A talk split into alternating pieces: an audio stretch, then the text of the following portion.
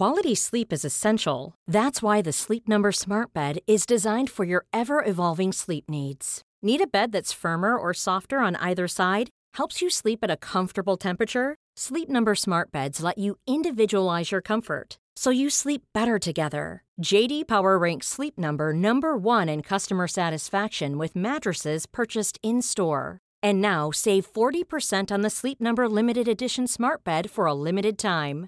For JD Power 2023 award information, visit jdpower.com/awards. Only at Sleep Number stores or sleepnumber.com.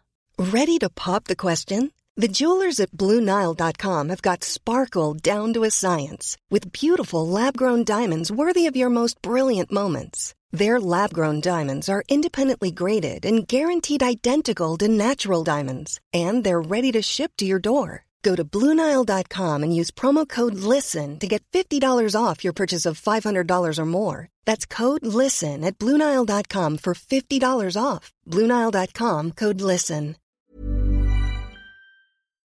Hello, I'm James Rogers, and this is the History Hit World Wars podcast, a podcast dedicated to that turbulent period in history between 1914 and 1945. And in this episode, we're talking about the importance of remembrance. Because on Remembrance Day, we think of all those members of the armed forces who have fought and given their lives in the line of duty. At 11am on the 11th day of the 11th month each year since 1918, we've halted our busy lives for just a brief few moments to stop and reflect and respect. But why do we do this? Why do we remember wars? By doing so, do we risk glorifying war? Or if we don't remember, are we destined to repeat those mistakes of the past? Well, to discuss this, I'm joined by Ash Alexander Cooper, OBE. During a 22 year career in the British military, Ash became one of the most operationally experienced officers of his generation. He not only spent seven years on active deployment, leading some of the world's most elite forces, but after his full time active service, he spearheaded and helped a number of charities to ensure that military service and those who have served are not forgotten. So listen to the podcast, and if you want to donate to one of Ash's excellent causes, then text Tommy5 to 70460. Through this, you can donate £5 and it will go towards helping the most disadvantaged veterans get back into work. Text costs one standard message rate plus your donation, and you'll be opting in to hear more about the RBLI's work and fundraising via telephone and SMS. If you'd like to give £5 but don't want to receive marketing communication, you can text TommyNoInfo5 to 70460. Now, here's the fantastic Ash Alexander Cooper on why we remember.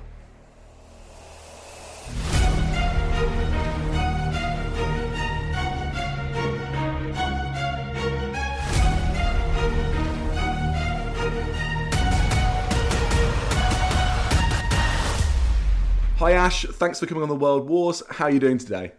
Very good, thank you. Good. Where are you? I'm actually in Church Crookham in Hampshire and the south of England on the site of the former home of the Gurkhas. Actually, this used to be a Gurkha barracks, but it's now housing, and I live here now. You'll hear more about that link later. Yeah, absolutely. It sounds like the perfect setting for the topics that we're going to talk about today. Because, in the words of Bear Grylls, that's someone who's nice to have a comment about you. You are one of the most experienced soldiers of your generation, and you've learned the lessons of resilience the hard way.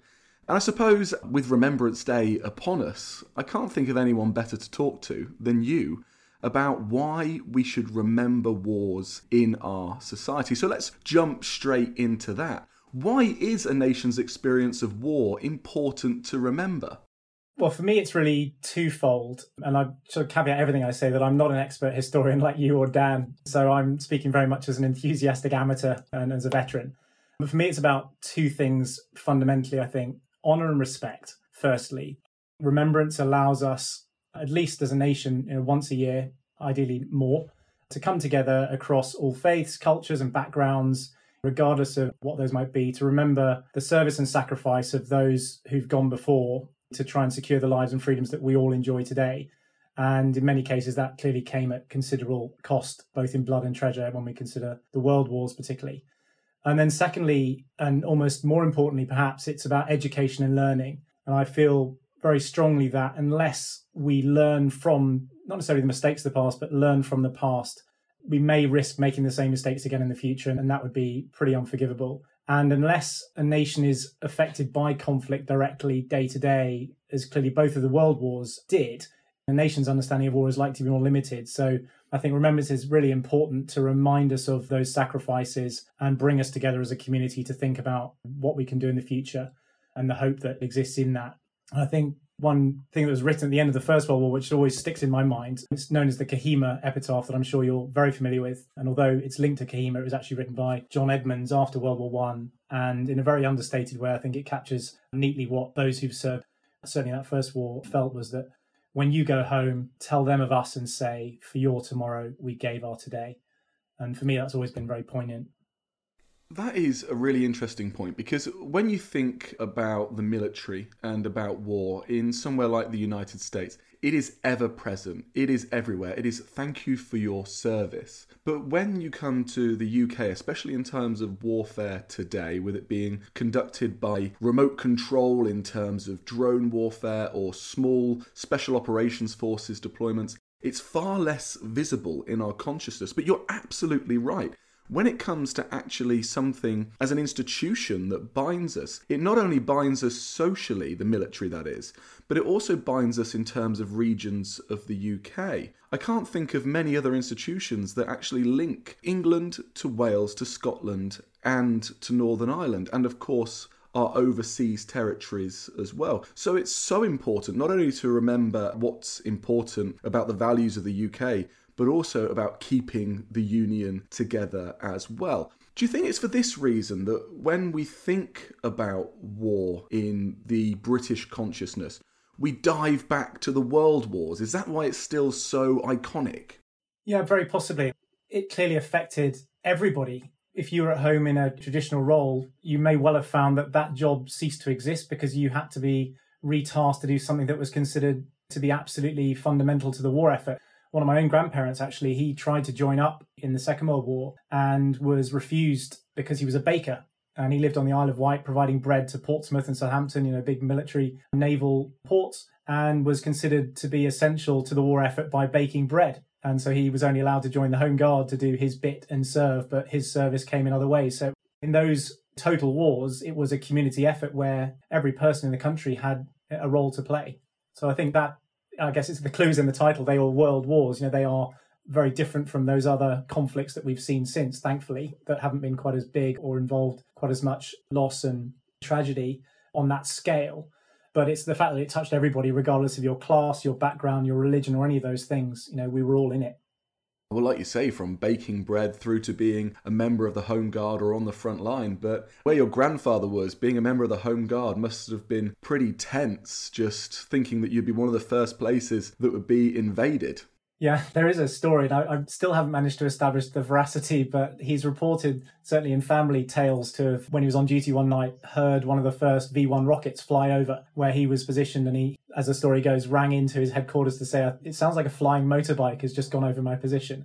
And he was sent home because they thought he was drunk, but it was a two stroke engine. It sounded like a putt putt kind of motorbike as it flew over and was one of the first to hit the mainland. So they all did their bit in their own way the baker's been on the whiskey again. There's flying motorbikes overhead. I, I, can imagine receiving that story down the wire and being a little bit skeptical. yeah. But I suppose if we look back and we remember these stories of the World War, and they are such an important part of the fabric of Britain, the United Kingdom, and of course all countries that fought in the war, do we risk glorifying war? Personally, I think there's a big difference between commemoration and celebration and glorifying things. I think we often celebrate acts of selfless heroism that we learn of in conflict. And I've certainly been hugely inspired by tales of courage from the past and people who've led incredibly bravely. And so I think we can celebrate those without being classified as glorifying war in itself. I think far from glorifying, actually, in the remembrance that we conduct generally, it's about commemoration and education. The poppy itself is about remembrance and hope for that better world and a hopefully enduring, peaceful future.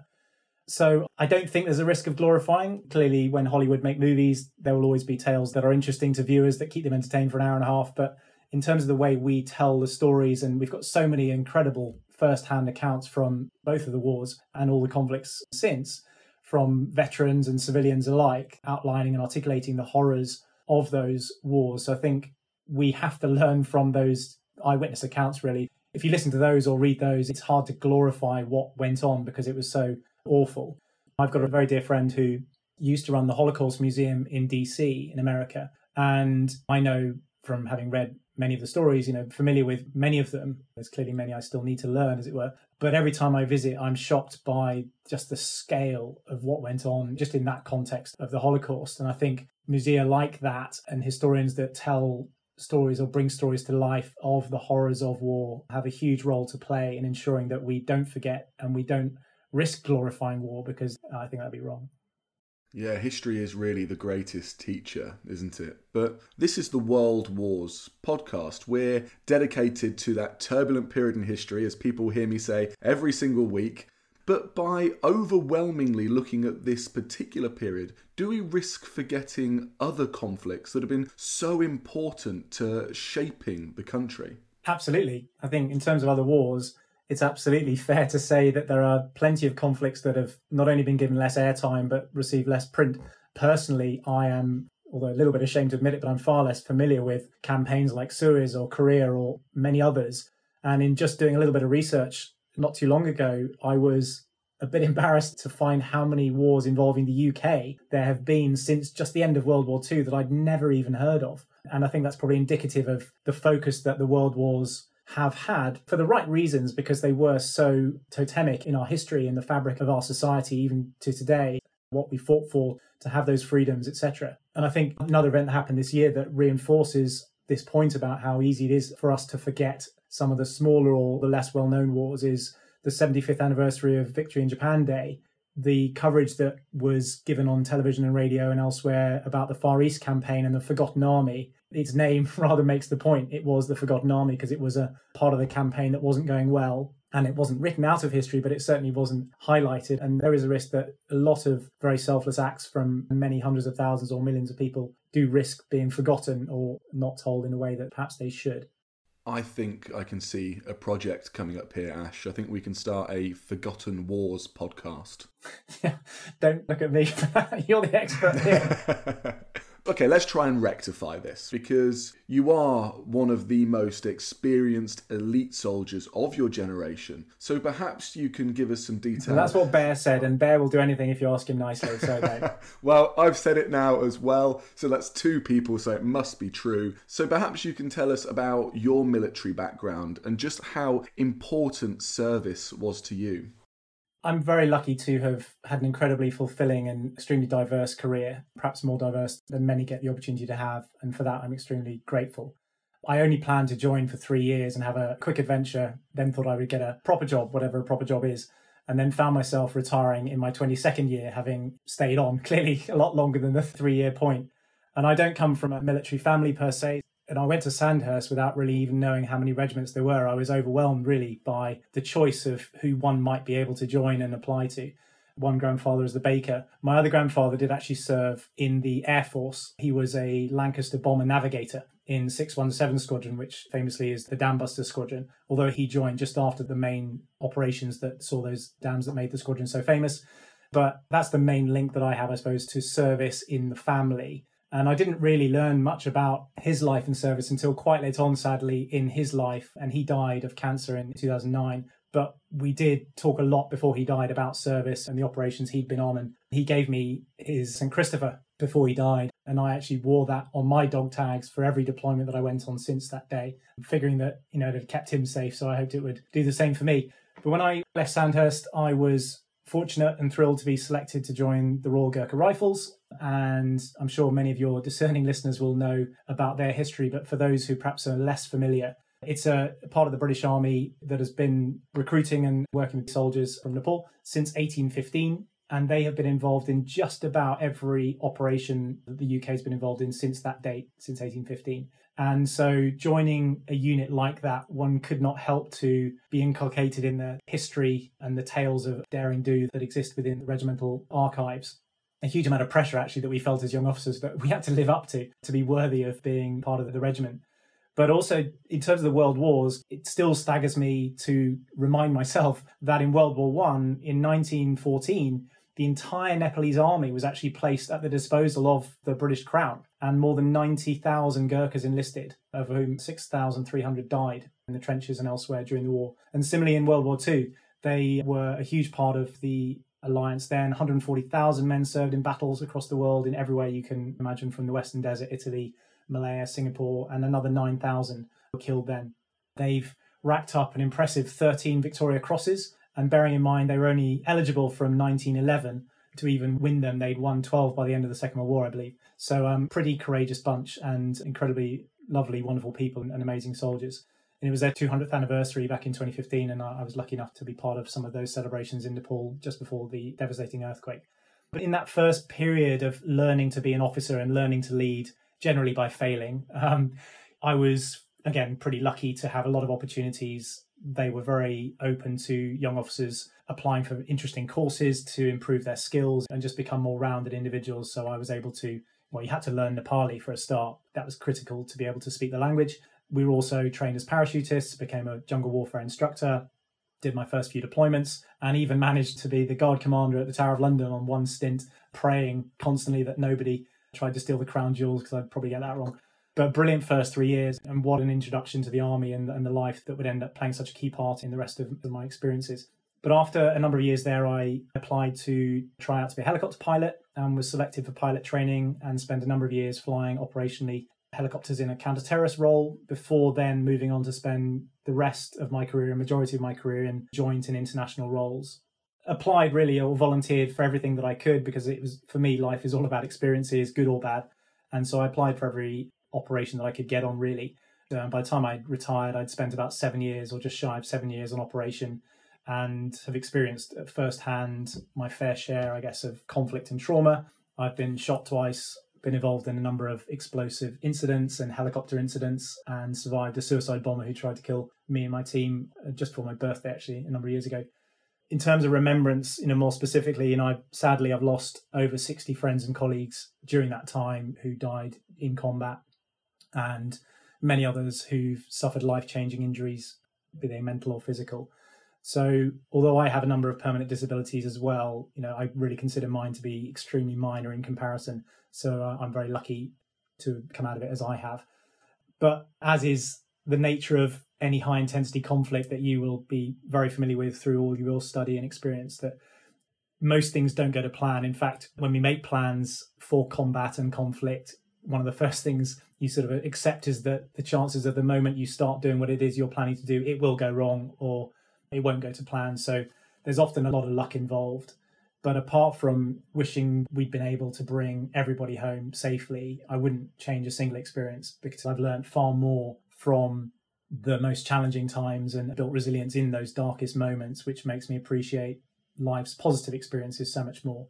I can still run. I can't run as fast as I used to, and I'll blame the injuries, but it's probably because I'm getting older. But you know, I do try and get out most days, even if it's for a short walk or, or run, because I feel I have to out of respect for those who no longer have that choice.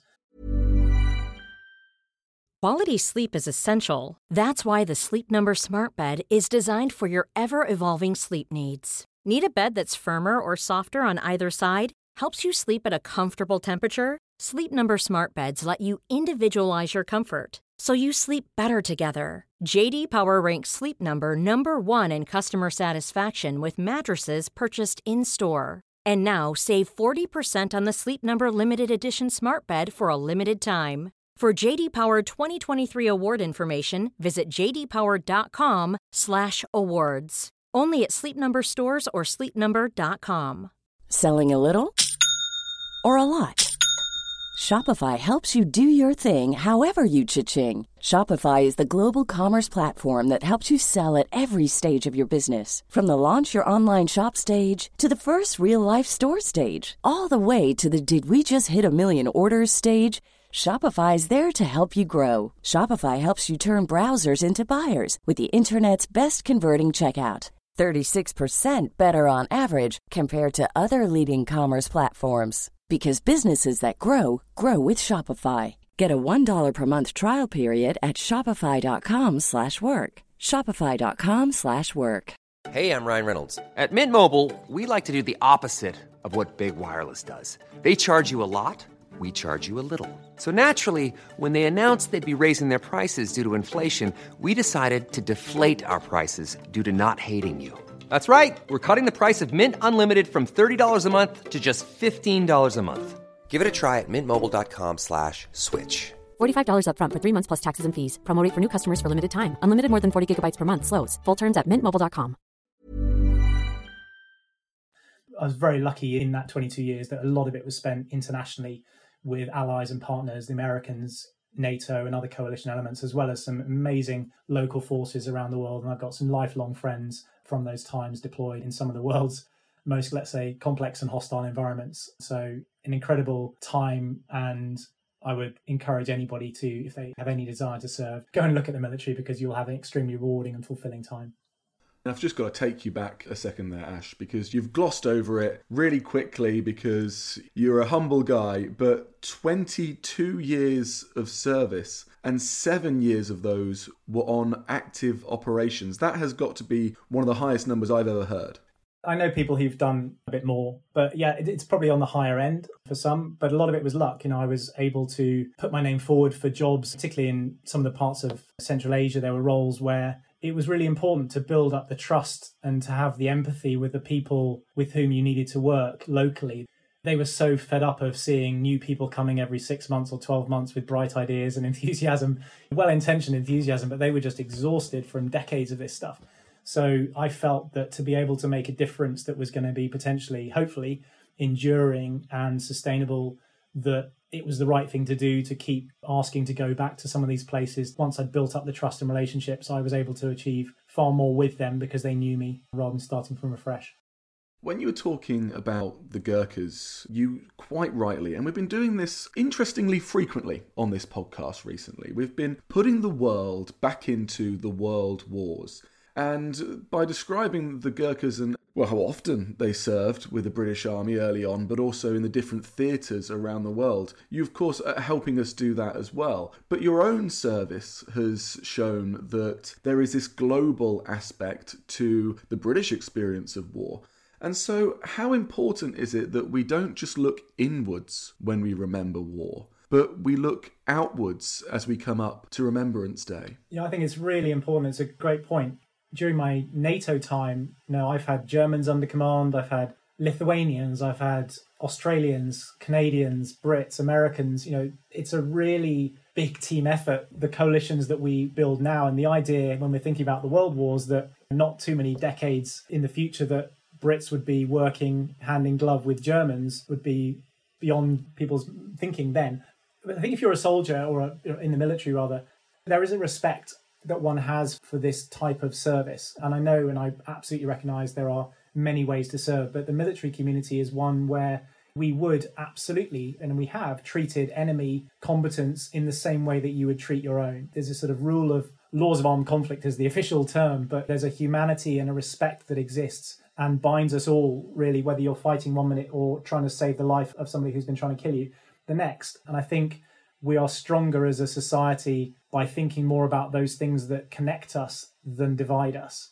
And the times that I've spent, for example, in places like Afghanistan, where we come from clearly extremely different backgrounds, but there are so many things that actually do unite us as humans. And if we can strip back all of the politics and all those other things, actually, as a society and as a community, there are things that we can find that actually will help us think about peace and a secure and stable future rather than always looking for the thing that we can disagree with or find to be cause for confrontation or disagreement. Well, no one can question your service, that's for sure. As you say, you've served in counter-terrorism roles. I know lots of other roles that you can't talk about. And you've also even guarded the crown jewels. But your service hasn't stopped, even though your full time active service career in the military has. You're still a reservist and you also work on a number of charities. Yeah, I, play, I play a very small part in a, in a few things. So when I retired, I was very lucky with my transition. I had no problem with it. And while the majority of military veterans transition like me without issue and go on to lead very fulfilling lives, both personally and professionally, there's a minority like in the rest of society that would need more help or do need more help. And so the small minority for whom the mental and physical impacts of that service or the scars of their service that endure, they do need our support. And so I feel, as I mentioned earlier, very lucky that although I have some disabilities, it doesn't affect me day to day. And therefore, for those who are less fortunate, I have a strong desire to do what I can to help them, not just in the UK, but beyond. So after I joined the reserves, I looked to see what charities I could work with or be part of that might help initially just the military veteran community and was very honoured to be asked to join or support two charities working very hard in this space, namely Combat Stress and Remembered.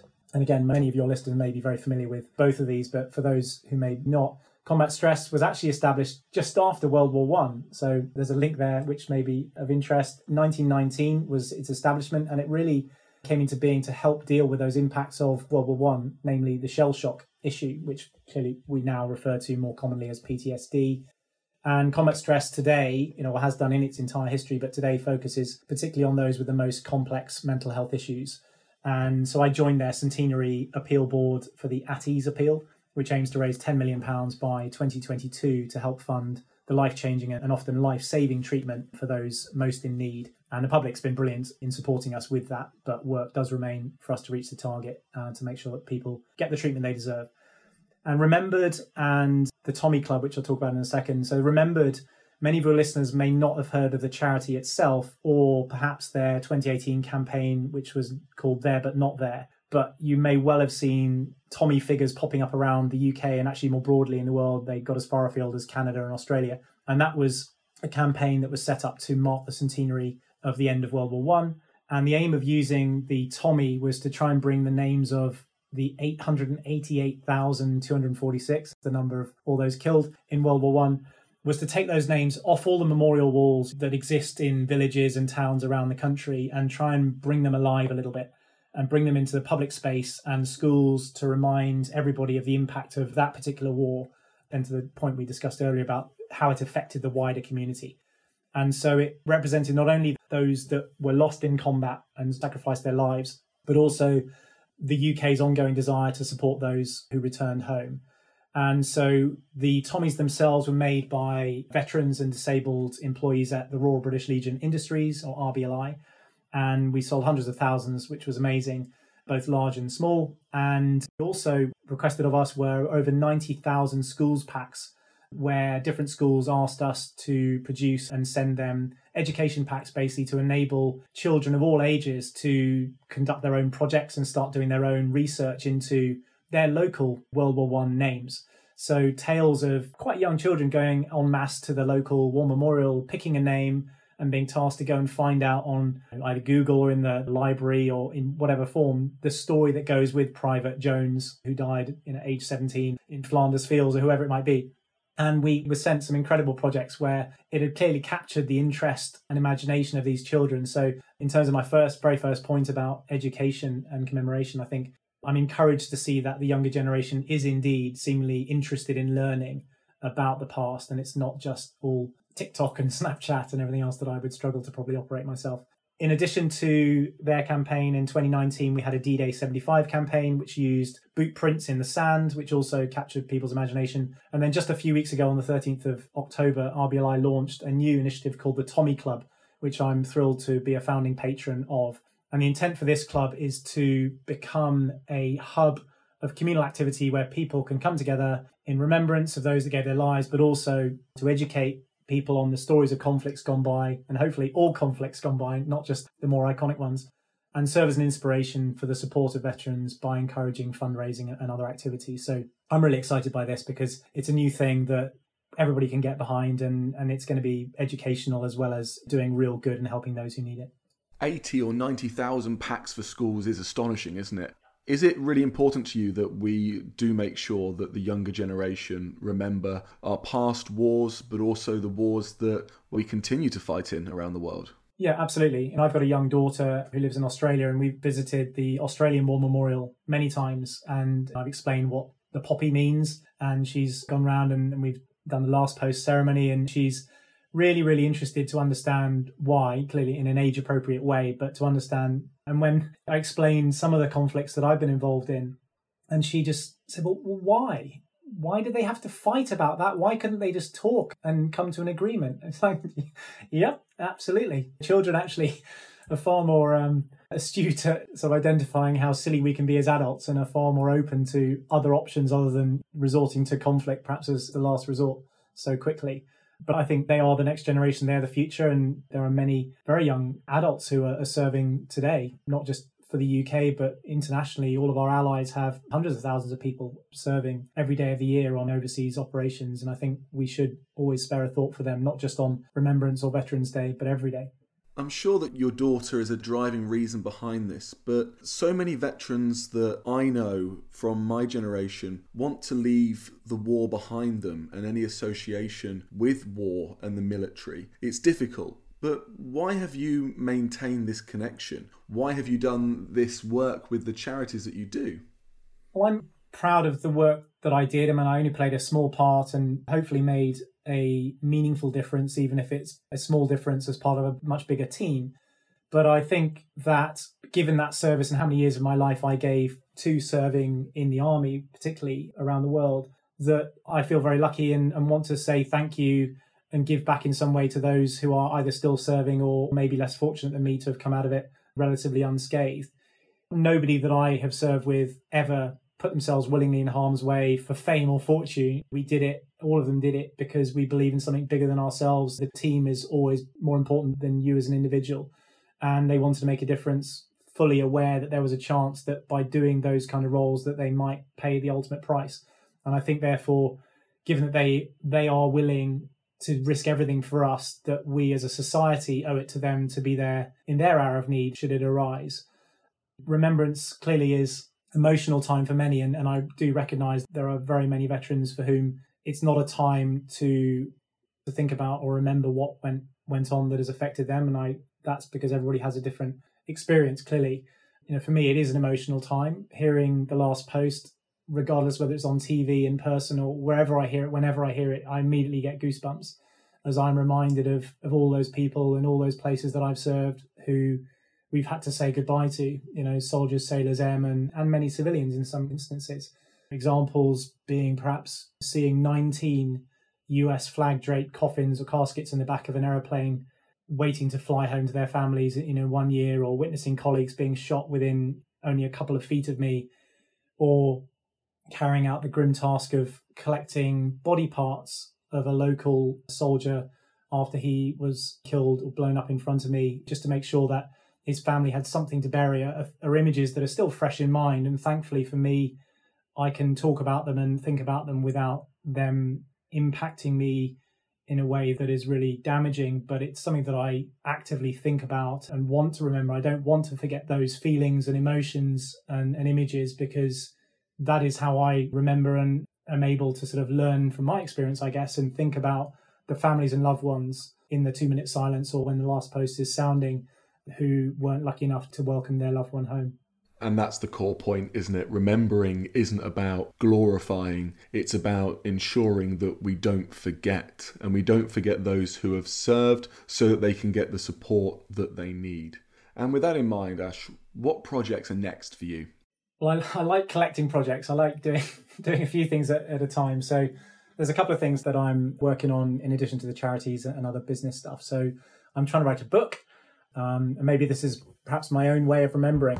I haven't thought too deeply about it, but I'm aiming to capture some of those feelings and emotions experienced during combat and other life experiences actually that have challenged me, you know, and the sort of things that most people experience when they're trying to find purpose in life, however that might be.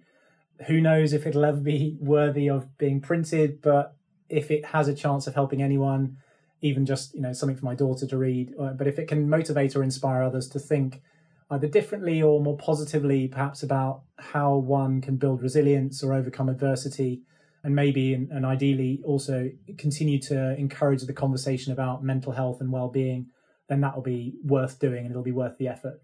The other main thing that I'm trying to do is set up a global foundation, or I'm setting up a global foundation called the Unsung Foundation. And again, really driven mainly by my own experience, I guess that I believe strongly that trauma does not discriminate. And I think we've seen that not least in this year. But it doesn't discriminate between service, your color of uniform, your nationality, the language you might speak, your gender orientation. You know, trauma is trauma and service is service in my mind. You know, I'm very lucky to have been put back together by very clever doctors and nurses. And I know plenty of friends who've relied on the firefighters when they need to be cut out of car crashes and this sort of thing. And people often and always rely on the police for counterterrorism and, and always other things. So we want to grow a global community to support all veterans of service and think much more holistically in a community way about and inclusively really about those who serve. So the group that we want to support includes the military, firefighters, doctors, nurses, paramedics, law enforcement, and rescue services to raise awareness about those who may be suffering as a result of their service, you know, mental or physical impacts. And we recognize there are many, many different ways to serve. And I think during COVID, we've seen how brilliantly communities have come together to try and help and support and you know, arguably serve their communities. And that's really powerful. So, although we started planning for the Unsung Foundation well before COVID or the bushfires or wildfires in Australia or California, these crises have really just served to reinforce why it is important to think inclusively and in much more of a community way about service, I think. And you know, this is a group on whom we rely when we need them, but quite often we never give them a thought until we actually do need them. And I think that really should change.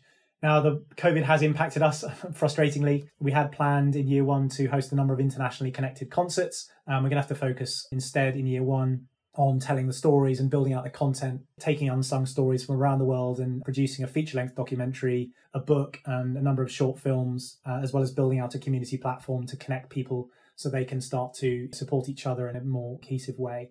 If people are interested in that concept, then we'd love people to get in touch. You can find us at, at Unsung Global or via the webpage. It's just a holding page at the moment, but unsungfoundation.org. So those are the two main things that are keeping me busy I've read a draft chapter of your book, Ash, and I can say that you do not pull any punches. It's pretty honest stuff about what it's like to be in a war zone and what it's like to serve. So I look forward to reading that whole book when it comes out. But most importantly, to finish on, is there any way in which our listeners can donate to any of your foundations? Yeah, absolutely. So the Tommy Club is a great way, I think, for people to get involved, you know, particularly in light of this particular podcast and the theme of remembering all wars, really. I know it's titled World Wars, but to our earlier conversation, there are many conflicts that we have perhaps less awareness of. And therefore, the Tommy Club, one of its aims is to educate as well as support those who need it. So if people are able to and recognize this is a really tough time for everybody, so please do not feel obliged. But if anybody has five pounds that they would be willing to spare, then please text, if you're in the UK, text Tommy5 to 70460. Texts cost one standard rate message plus your donation, and you'll be opting in to hear about RBLI's work and fundraising efforts via telephone and SMS. If you'd like to give £5 but do not wish to receive those communications, you can also text Tommy no info 5 to the same number, 70460, or please visit tommyclub.co.uk and join the club. It's a great team to be part of, and we look forward to welcoming any new members. Well, Ash, thank you so much for taking the time to talk with us and for reminding us about just why we remember. No, thank you for having me. I feel very honoured to have been part of this as an enthusiastic amateur. Thanks, Ash.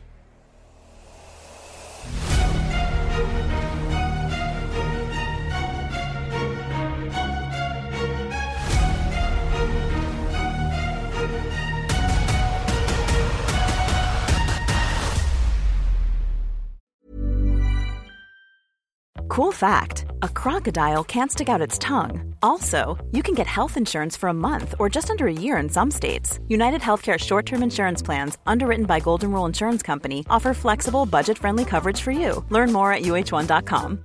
Imagine the softest sheets you've ever felt. Now imagine them getting even softer over time. That's what you'll feel with Boll and Branch's organic cotton sheets. In a recent customer survey, 96% replied that Boll and Branch sheets get softer with every wash. Start getting your best night's sleep in these sheets that get softer and softer for years to come. Try their sheets with a 30-night guarantee. Plus, get 15% off your first order at bollandbranch.com. Code BUTTERY. Exclusions apply. See site for details.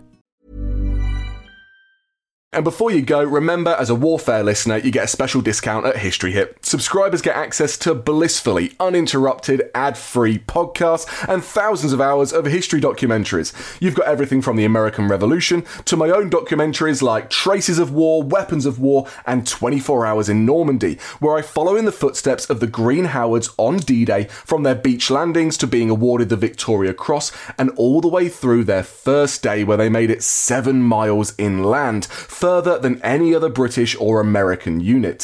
So head over to historyhit.com forward slash subscribe or follow the link in the show notes and use the code WARFARE to get 50% off your next three months. That's the code WARFARE to get 50% off. And if you're an Apple listener, you can subscribe for new ad free episodes within the app. So give it a go. I know you're gonna love it.